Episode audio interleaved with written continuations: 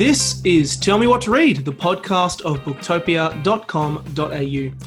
I'm Nick Wasiliev, and for today's book discussion podcast, I'm joined by Ben Hunter. Hello, Ben. Hi, Nick. Scott Whitmont. Hello, Scott. Hey there, Nick. Belated Happy New Year. Thank you very much, Scott. And uh, once again, all the way from the UK, the one and only Nick Coveney from Rakuten Kobo. Hey, Nick, how are you?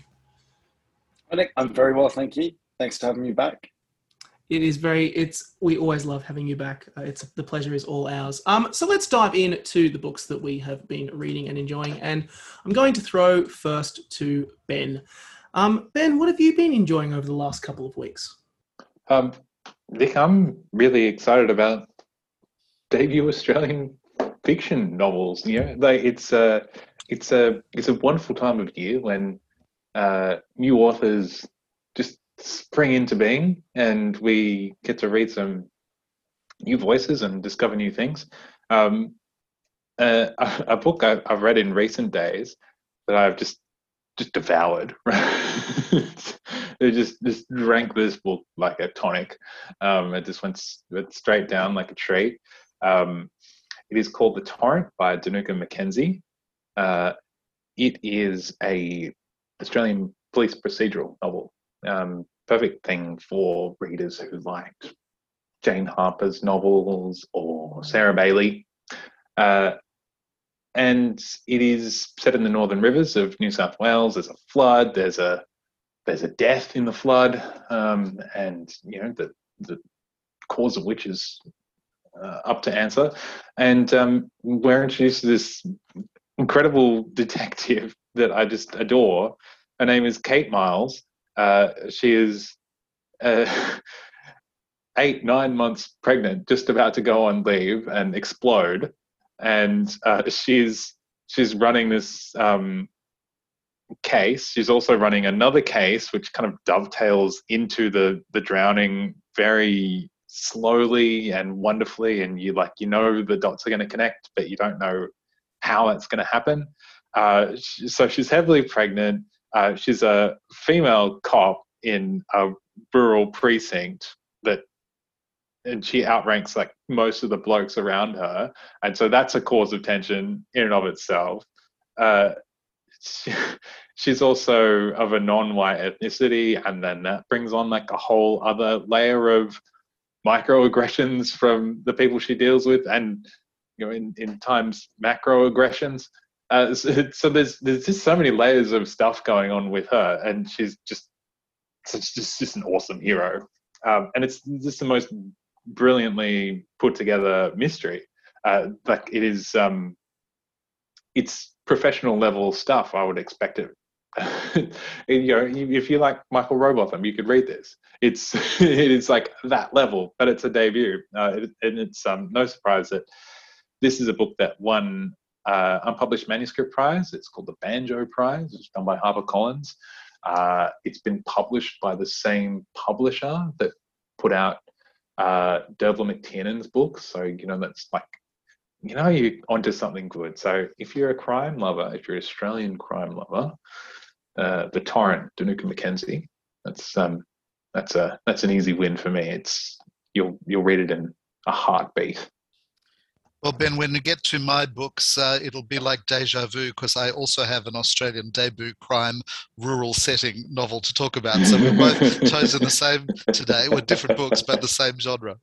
I'm, I'm loving all of our all of our headspaces in in uh, in terms of Australian crime. But I, I will say, Ben, on this book, I, we we have had the we've been lucky enough to have uh, do an interview with Dinuka, which will uh, will be coming out uh, in the next week or so um, on Tell Me What to Read. And I have not seen you this excited about a debut in a long time. Um, this is um, what is it about it? What is it that, that is really just? Is it just scratching uh, an itch that you didn't know you needed to be scratched? I'm curious.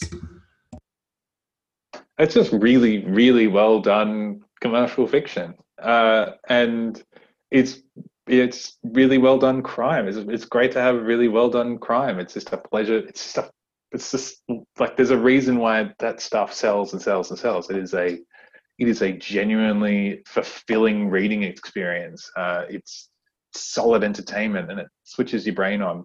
Um, and it's it's uh, it's it's also just it's great to have it's great to have uh, someone who's not straight and white and a man publishing in that space and and you know writing a detective who's not a straight white old man who who drinks and fights with people. It's uh, that's that's a refreshing read for me and i, I think people are going to love it. Um, uh, but if you want to see me excited about australian debut fiction i mean this is uh, this other book i brought to kind of yarn about right now is is not a debut book per se. It's this this guy has published a poetry collection, but it's it's a debut novel. All right, it's called Son of Sin. The author is Omar Sakr. Uh, he is uh, Lebanese Australian. Uh, um, he's he's when the publisher gave you this book, it just told me this guy's pretty much written ninety five percent of his life, but kind of made it fiction to make it work as a novel. Uh, and it's it's it's bloody wild. It is uh, it is the story of a guy growing up with a, a fractured but brilliant big family in southwest Sydney, and he has to come to terms with himself as a queer man in a Arab community, which is deeply homophobic and deeply spiritual and deeply superstitious. Um, and he, it just takes you straight, straight, straight, like unapologetically into the heart of Southwest Sydney and a climate of just otherworldliness and aggression and uh, everything that the glossy white Australia that you see on Channel Nine doesn't like want you to see. Uh, and it's brilliantly done. It's most lyrically explained way of uh, portraying it as well. Uh, you know, if if you read um, uh, Michael Muhammad's novel, uh, um, The Lebs, I think this will speak to you, right? But um, it's a completely different tone and it's a different um, perspective on that same climate, that same world. Uh, and yeah, I just, I was just blown away by this thing from the first pages. It's just, um, it, uh, it just does it all. Uh, yeah, one of, it, it, it just, it, it brought to mind so many elements of um, a culture that I don't understand, uh, and it, it, made them. It, it, kind of illuminated them to me in a way that only fiction can, um, and it also presented the unsafe world of um, Southwest Sydney of, of, of a of a of a deeply multicultural place um, and a place uh, that is economically on the edge and constantly made to feel unwelcome and deep in the heart of just all of the hard questions we have to ask about um, who we really are as a, as a society and uh, how how integrated and how how how whole are we? Um, it's but it's deeply personal and it's it, it just does it does so much in uh, a, a brief stint of pages. It's uh, it's a miracle this thing. I love it Ben, the extract I read, uh, you could tell that Omar's background is as a poet because he writes now in his fiction so mm. lyrically as a poet you'd expect a poet to. But it also reminded me of another one from a generation ago from Western um, multicultural Melbourne, and that's uh, Christos Tsiolkas's Loaded about growing up in the Greek community that didn't, didn't yeah. accept uh, his his being gay and, and how you know his life was coming out in that repressive you know community and different culture. So i know this one's muslim arab community it's different culture but it reminded me of that sort of that same premise. Yeah yeah no that that's a that's a early Tsiolkas is is definitely a really good comp to this. Um and and like Tsiolkas he he has he has a he has a lyricism, he has a, a voice and a raw talent is just unique and special. And you know, when you get that in a debut book, that's that's something that gets you really excited as a reader. It's also it's just great to hear that there's more stories coming out of this part of Sydney. It's uh, and coming out of this this dynamic of Sydney that so many people are not familiar with. So it's uh, hope with I hope that this this book does well because I know it's been on it's been on your radar uh, for quite a while. Um, this book and uh, it be it sounds incredibly fascinating. Um, thank you so much, Ben. I love that you're in in debut land, and uh, we'll if you stick around to the end as well, we'll be announcing a fun little mini series of, of uh, podcasts that we'll be doing upcoming in the next few weeks with uh, with debut authors as well. So uh, hold that thought. Um, but now I'm going to move on to our to our guest, um, to Nick. Uh, I know that you've brought a couple of books along uh, today. What what have you been enjoying over the last few months? Um, well, you, will notice that I'm sticking to my theme. So, listeners who've been subjected to me um, talking about books uh, previously will be aware of that. That I, I love uh, reading as queer as possible, and that I, I, always try and sort of skew myself towards um, LGBTQ plus books when I'm reading for fun.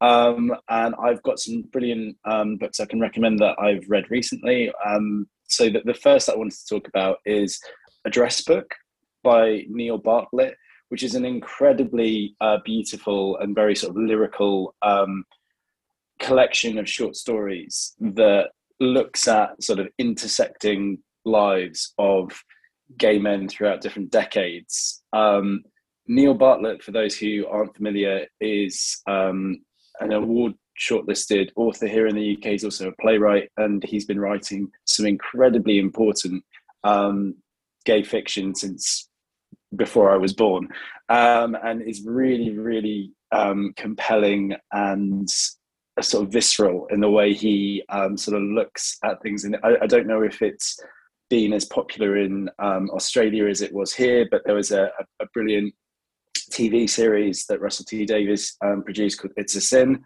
uh, that looked at life in London during the emergence of the uh, AIDS crisis uh, at a time where there was you know widespread uh, government suppression and persecution of uh, you know people who we might now define as queer, although at the time um, that wasn't really the, the term they would use for themselves. Um, so it, it's a really really fascinating book, and it, it, spans I think over hundred years uh, in the same place, and there's this recurrent theme of people resorting to their address books for, for different reasons. So a closeted individual who has a you know a black book of um, men that he's met, that kind of thing. Uh, it's just really really um, beautifully done. So I'd recommend that to everyone. Uh, and the, the, ebook is very very affordable. Um, so th- there is a paperback edition uh, available as well, but it's a great opportunity for people who aren't e-reading yet uh, to give that a go. Uh, I think I might have talked about this author before because uh, he's another favorite of mine, but Lev C. Rosen uh, has been writing some incredibly important and very, very um, compelling LGBTQ um, YA fiction for several years now. Um, he's the author of Jacket Parts and Other Parts. And one of his uh, latest titles, Camp, is um, an incredible sort of analysis of a, sexually inclusive um, summer camp um, for teens who are queer, and it sort of follows the story of um, some of the, the characters and friends who attend this camp over several years, and the sort of how they grow up together, how they develop feelings for each other, and how that all gets explored. Really excitingly, this has been optioned um, by HBO, and Billy Porter is going to direct it. So I, I, feel like I'm giving Booktopia listeners, if they've not heard about this uh, book already, a, a, great heads up because I'm sure once the HBO series comes out, it will be on everybody's lips. But it's a, a brilliant story. Um, and it's really, really compelling. And it's exactly the kind of uh, inclusive YA story that I think, you know, could literally save kids' lives. So I was really, really uh, delighted to read it. And finally, I wanted to talk about The Spirit Engineer by AJ West, which is fascinating. Uh, it is fiction, but it is based on the true story of William Jackson Crawford, uh, who was an incredibly popular spiritualist uh, in the Victorian area, and you know, rubbed shoulders with Harry Houdini and the like, um, but sort of died uh, in infamy and committed suicide. Um, and this analyzes his sort of rise to fame and then his sort of falling star in a really, really fascinating way. And I wasn't familiar with um, William Jackson Crawford at all. He actually was born in New Zealand, I believe, and then came back to the UK. So he had family ties to Scotland and Northern Ireland and sort of moved around the world at a time when obviously doing so was incredibly dangerous. Um, but there's all sorts of fascinating stuff there because he was a scientist who got sort of pulled in to the Victorian obsession with spiritualism. And he became um, connected to the slightly notorious um, Kathleen Goligher. And Goligher was uh, a famous medium who was part of the Goligher Circle. And again, partly because of his work, uh, William Jackson Crawford sort of raised her up, and they, they literally went on sort of tours together and did events, seances and he was attempting to scientifically prove uh, that she was a you know de facto real deal medium. Um, and then of course it emerged. Well, all, all sort of things emerge um, as the novel progresses. But it, it's a really, really sort of gorgeously gothic book. Um, so I think people would enjoy that. So it's well researched historical fiction based on his life, is it?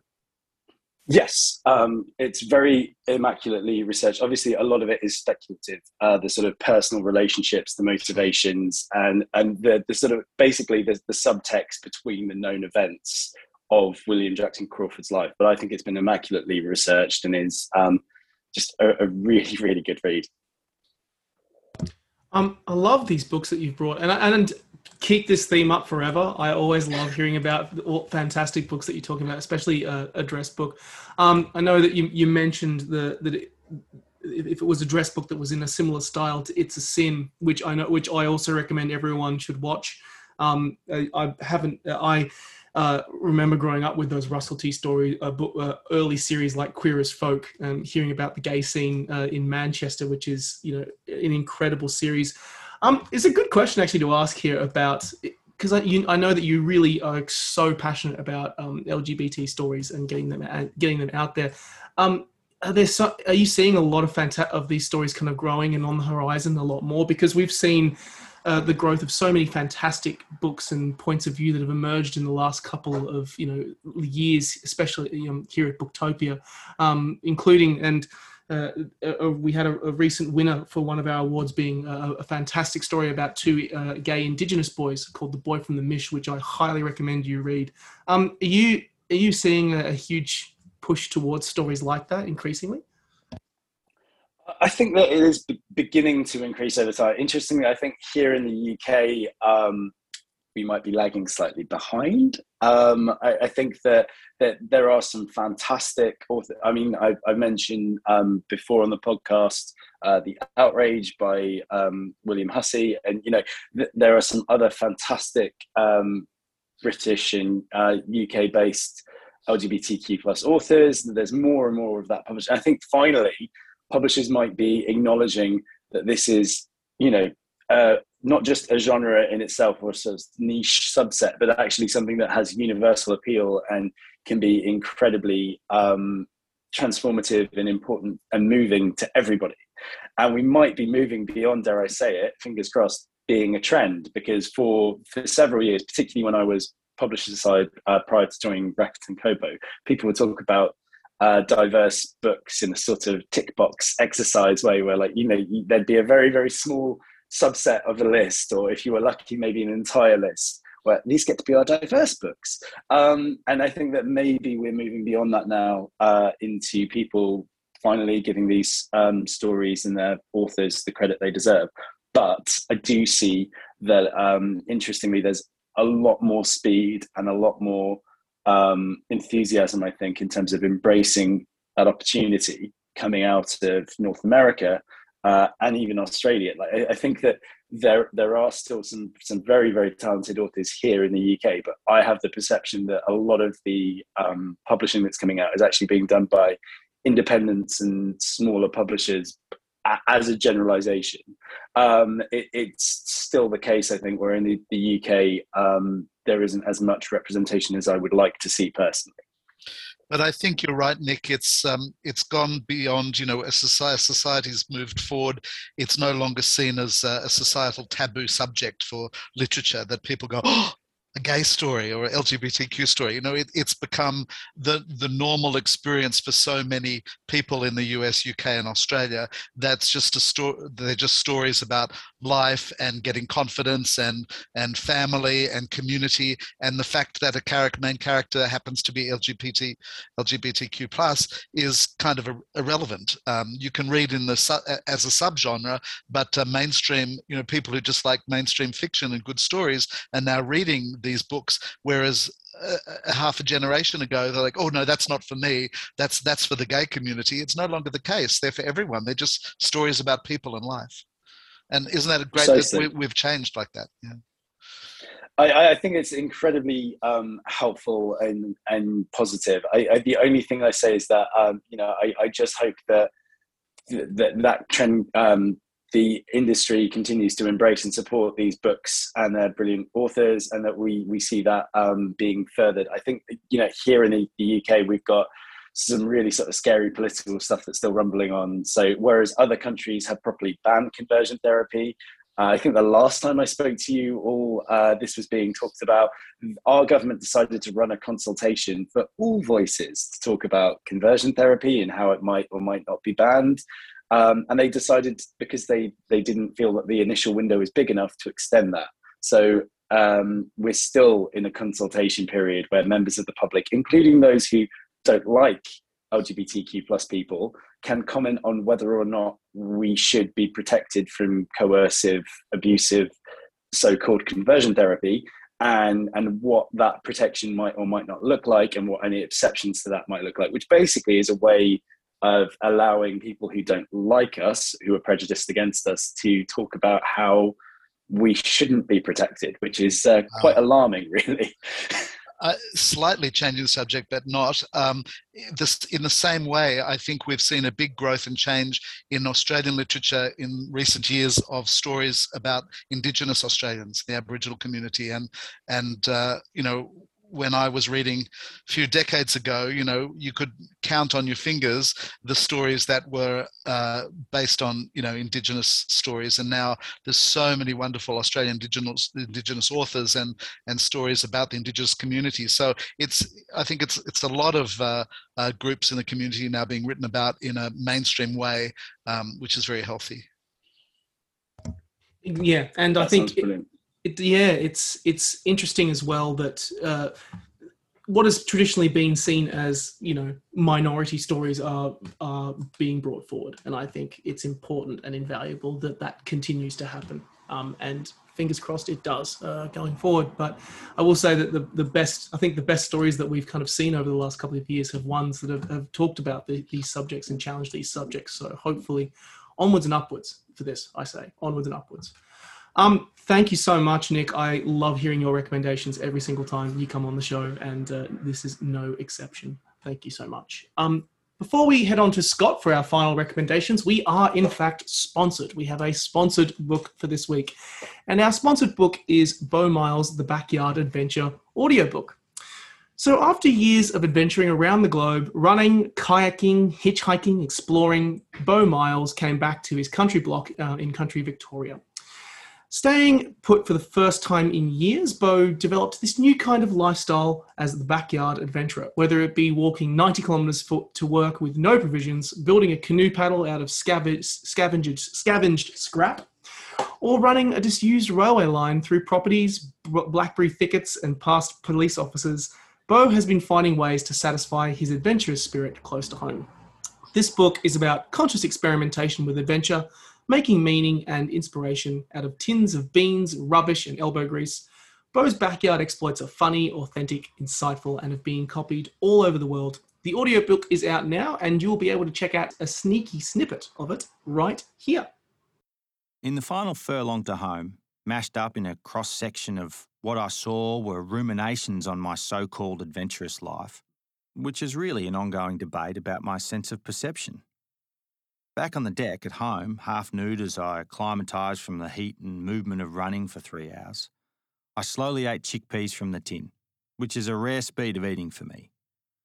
I'm thinking with scepticism about being an adventurer, engaging in daring and risky activities in unfamiliar places, often with only a hint of the expertise required to be there.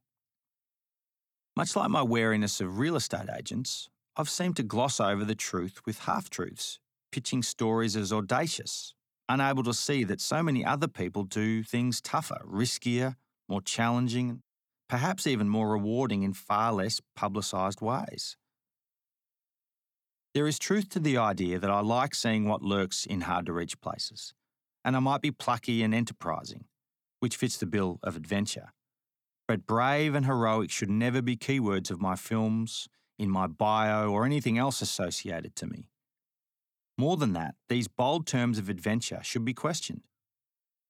I say this because at various stages I've unwittingly bought into that mindset and looked at maps and charts as if I were a conqueror out to beat the world. Day three without showering, in need of a haircut and shave, about to leave the house to buy milk, I was in fact on the comfortable side of an identity crisis, having come to terms with the fact that I was not the man I thought I was. Such a breakthrough in thinking is to acknowledge that I have a uniqueness born of influences, which seems a little more scripted than innate, including summer camps and universities, stinking male only share houses, roadside diners, expeditions, films, women, family. I am flawed and oscillate between being mildly and intensely curious about our world. And that makes me and my newish, ongoing, close to home trips interesting.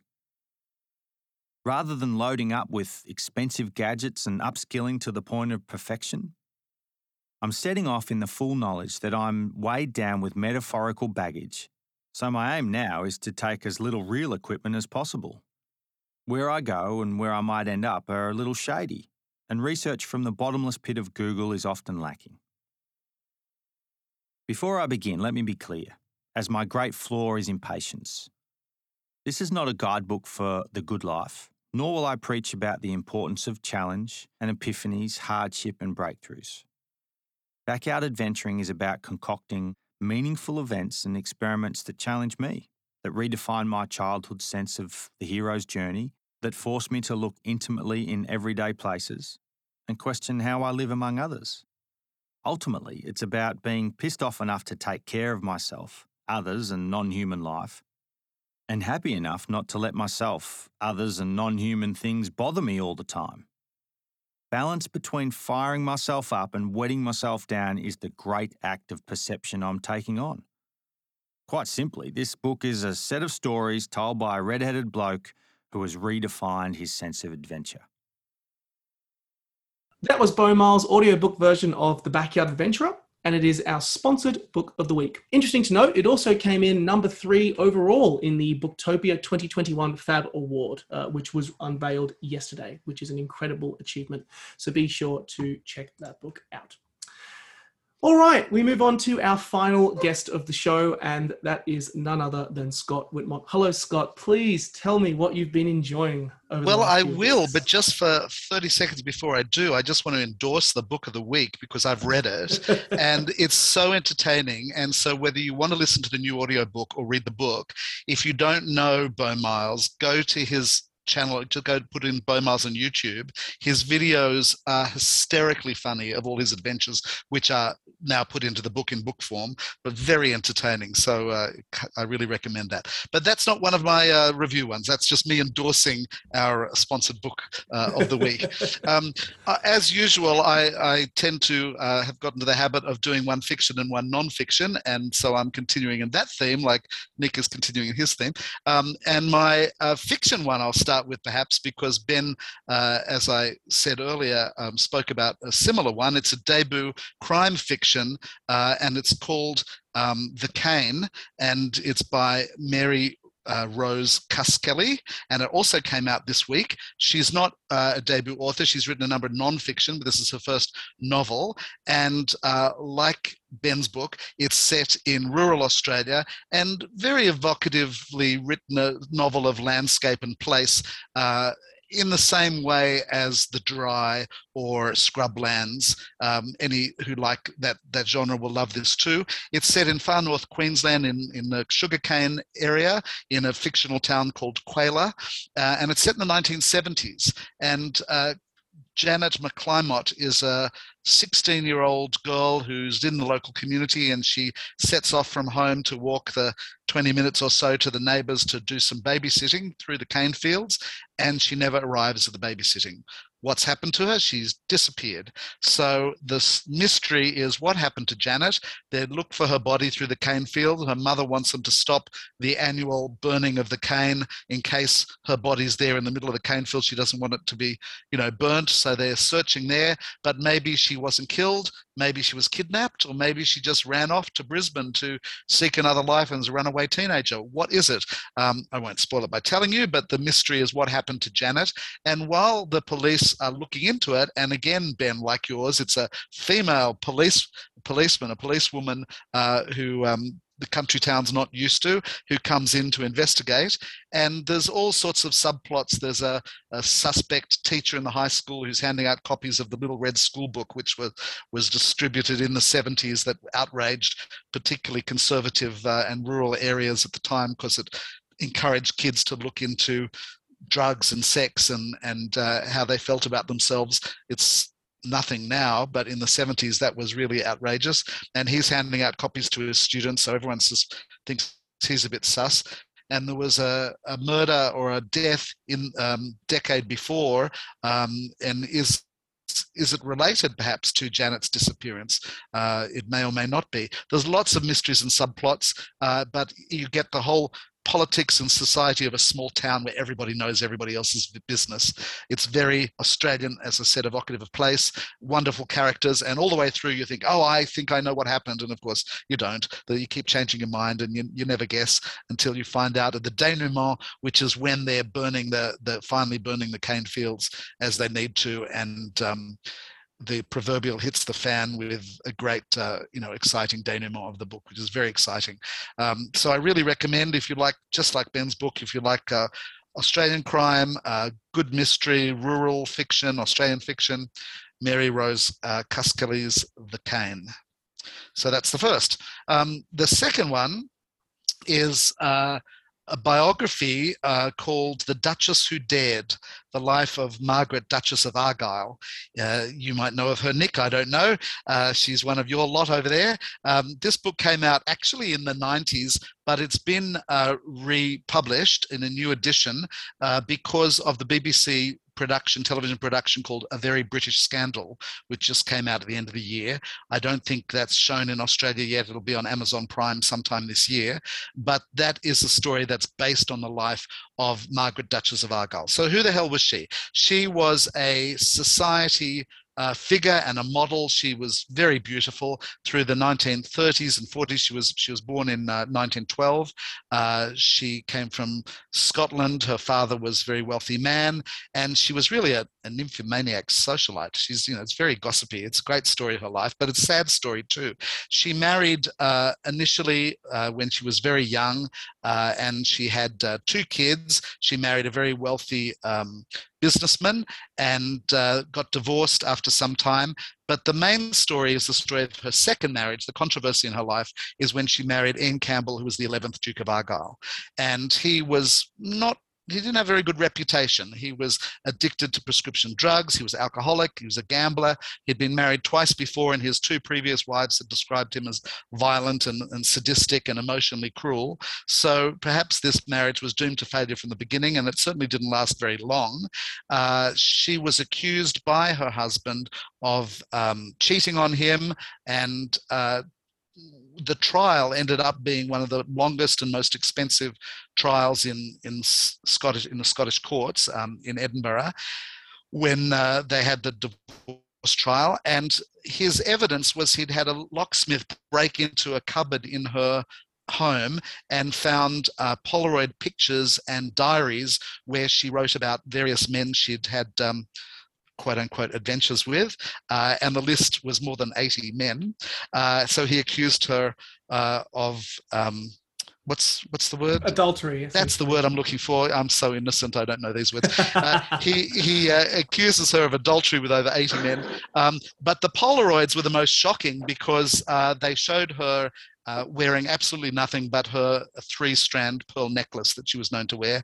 And one of them, she's on her knees on the floor, and it became a, a famous gossip about photo, the headless man, because you don't know who it was, but uh, she was kneeling in front of him performing a certain act, uh, and there was a Polaroid photo of that. And there was suspicion that it might have been um, Douglas Fairbanks Jr., or it might have been the son in law of Winston Churchill. And it's never been revealed to this day. Nobody knows who it was. But uh, that was the huge controversy and gossip at the time. And of course, um, the Duke of Argyll won the, the case. Uh, was she was they were divorced, and she was everybody turned her back their backs on her all her friends all of society because she was the um, the fallen woman who you know it's okay if a guy has lots of mistresses but if a woman sleeps with lots of men that's just a no-no certainly in the in the 50s and and 60s and she lost all her money. She ended up having to move from her mansion to a um, hotel suite just with one maid the poor thing. But then after some time she was uh, thrown out of the hotel for non-payment of the bill and uh, had to um, her family ended up putting her in a in a retirement or nursing home where she died um, when she was 80 years old absolutely penniless. Um, but uh, she was really, because of the scandal, she was really pilloried in society and in the press. And, you know, it would have been an internet scandal had there been internet at the time, but of course there wasn't. And her life is just fascinating. Um, my favorite quote of hers, um, or actually not quote of hers, quote about her is uh, she wrote a memoir that I think was ghostwritten and was very badly reviewed at the, at the time she wrote it. And one reviewer said, her father may have been able to give her some fine earrings, but nothing to put between them. So she wasn't known for her um, intellect or intelligence, but she was known for her uh, her beauty and her savage. scandalous activities. I know it's quite savage. So if you like a bit of goss, it was really good. Uh, the judge said in his judgment she was completely promiscuous woman, and her attitude to marriage was wholly immoral. So uh, nothing like a bit of scandal. And I didn't know much about her, so it's a very interesting read. Uh, the author Charles Castle actually passed away a few years ago himself. As I said, it was originally published in the 90s, but he based his book on hours of interviews he did with her in retirement. Uh, he went and interviewed her about her life, and then after she died, he wrote this biography. So if you see a very British scandal on television, uh, whether you do or you don't. It's a really interesting life if you like uh, societal history or the English aristocracy. The Duchess Who Dared, the life of Margaret, Duchess of Argyll. There you go. Are you familiar with this story, Nick? Very uh, British scandal I, indeed. I am indeed. She, she's, um, as Scott alluded to, you know, notorious in British high society. Uh, so, you know, even before the um, the TV series uh, aired, I was aware of her, just partly because of that uh, sort of very dated patriarchal response to adultery. I think you know there's some really fascinating um, segments to her life that don't get talked about. She she had, I believe, um, some very very um, tempestuous early relationships before she was married, and she was actually married twice. So the, the, the Duke is the the sort of like the big headline one because that's the the marriage where it all went wrong for her and it all sort of imploded around her. But um, I think that you know she was sort of subjected to some really reprehensible people and uh, raised up on a plinth on one hand for her incredible beauty, but then punished for enjoying her own sexual appetite and, and daring to have one at a time where you know such uh, thoughts were far beyond uh, acceptable. And you know, her, as Scott mentioned again, like it, it was fine for um, husbands to, to have multiple mistresses or dalliances, as they'd be called. Uh, and you know, I think there's been a lot of portrayals and things like The Crown of uh, the fact that perhaps even the royal family might not have been as chaste and uh, virtuous as their wedding vows would have you believe. Um, but you know, certainly for a high society flyer like her, she she um, flew too close to the sun, and then uh, the the press and high society gloried in her downfall. Yes. And then I think her her memoir um, was savage for a range of reasons, but the main thing was people didn't like how many names she dropped and probably didn't like how many people were being implicated. Um, you know, I'm sure it was heavily ghostwritten, and I, I haven't read it, um, but I just know that uh, it was called Forget Not. And I yes. think it basically was almost like a, a, little black book of various, you know, you, you said that um, there's that one very uh, infamous Polaroid where the, the, the headless man the headless man, uh, the gentleman never identified himself for various reasons. Um, but you know, I think that the main issue people had with her autobiography was she didn't shy away from, from giving quite a few telling details there that would allow people to put, you know, join the dots as to she, which she might have been unfaithful to their wives. The two, no, not, two not other little bits of trivia about her is her first scandal was she actually had an abortion because she got pregnant at the age of 15 to an 18 year old David Niven the actor, and she actually stayed friendly with him to uh, to the end of his life. Um, and her parents were outraged and sent her off to have an abortion because uh, she had this affair with him when she was 15 and got pregnant. And her daughter-in-law or her son's ex-wife is the rather odious Lady Colin Campbell, who you sometimes uh, see on TV talking about um, British society and the royals, who I think is an odious character. But Lady Colin Campbell, who's written a few books and is on TV often, married for a brief time uh, her son. So there you go. Scandal in multiple generations of that family. Oh, blimey. This sounds like a, a very juicy book. It's yeah. got lots of goss. And, and if you're interested in her life, I might just mention in passing there was another very good biography of her that came out a few years ago called The Grit in the Pearl The Scandalous Life of Margaret Duchess of Argyll by Lyndsy Spence, which is a different one to the one I've just read, but it's also a very, very good one with a slightly different perspective. So, two books on her The Grit in the Pearl and The Duchess Who Dared. I'll, I'll just also quickly add, and I think I was uh, you were going to touch on this as well, Ben, uh, the, the cane that you mentioned first, your first book. Ben, you've had the chance to to check this book out as well, haven't you? No, I'm I'm, I'm just about to read it. I'm I'm just uh, I've just had a look at the first chapter, and uh, I've I've heard good things about this book from so many people.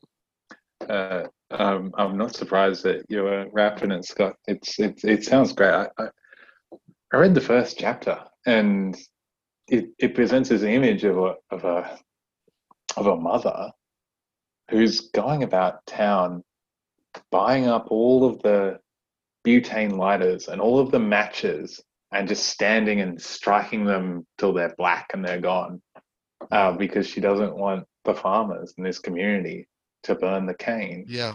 and destroy the remains of her daughter. Yes. Uh, for those who what might be if anyone's interested to read my review of it it's actually on the booktopia blog. You can see my review of that book I'll be sure to chuck a link for, uh, to it down in the description box of uh, of this podcast. Um, so you can check it out for yourself if you're if you are listening. Um, but um, thank you so much, Scott. Amazing recommendations as always. I love your fiction. I love your historical examinations. I love your nonfiction. Love it all. Um, unfortunately, we have come to the end uh, of this podcast uh, for this week. Um, thank you, Scott, and thank you all for your fantastic recommendations. Uh, it's been a blast hearing from all of you. You can find links to all of the books mentioned in this podcast uh, in the description, um, or also you can go to a, a beautiful website called booktopia.com.au. It's a, it's a damn good website. Lots of books, hell of a lot of books there. So please go check it out. Buy books there. Um, literally helps keep this podcast running. So uh, be sure to check that out. Additionally, you can also check out many of the partnerships and programs that we're doing with Rakuten Kobo. So including falling in love this February with a huge range of romance audiobooks for under $10 for a limited time. You can go check that out now. I'll include links to that sale in the description. But you can also check out a whole bunch of exclusive bundles on Kobo e-readers, including the Kobo Nia, Libra, Kobo Clara, and more, again, which you can also get from Booktopia. Thank you especially to Nick for, for joining us from the other side of the world. It's been a pleasure having you as always. Thanks so much for having me. It's been brilliant, guys. Always a pleasure. So you can you can join us next week uh, for a series uh, as we begin, as mentioned uh, across this podcast. Uh, we will begin a special mini series of podcasts, date with a debut, where our one and only Ben Hunter will sit down with debut authors from across Australia's literary landscape. We'll be kicking off uh, this mini series by chatting with Dinuka McKenzie, author of Torrent, which has been discussed today, as well as Mary Rose Cuskelly, the author of The Cane, which uh, also was mentioned in today's podcast. As always, thanks so much for listening and never stop reading.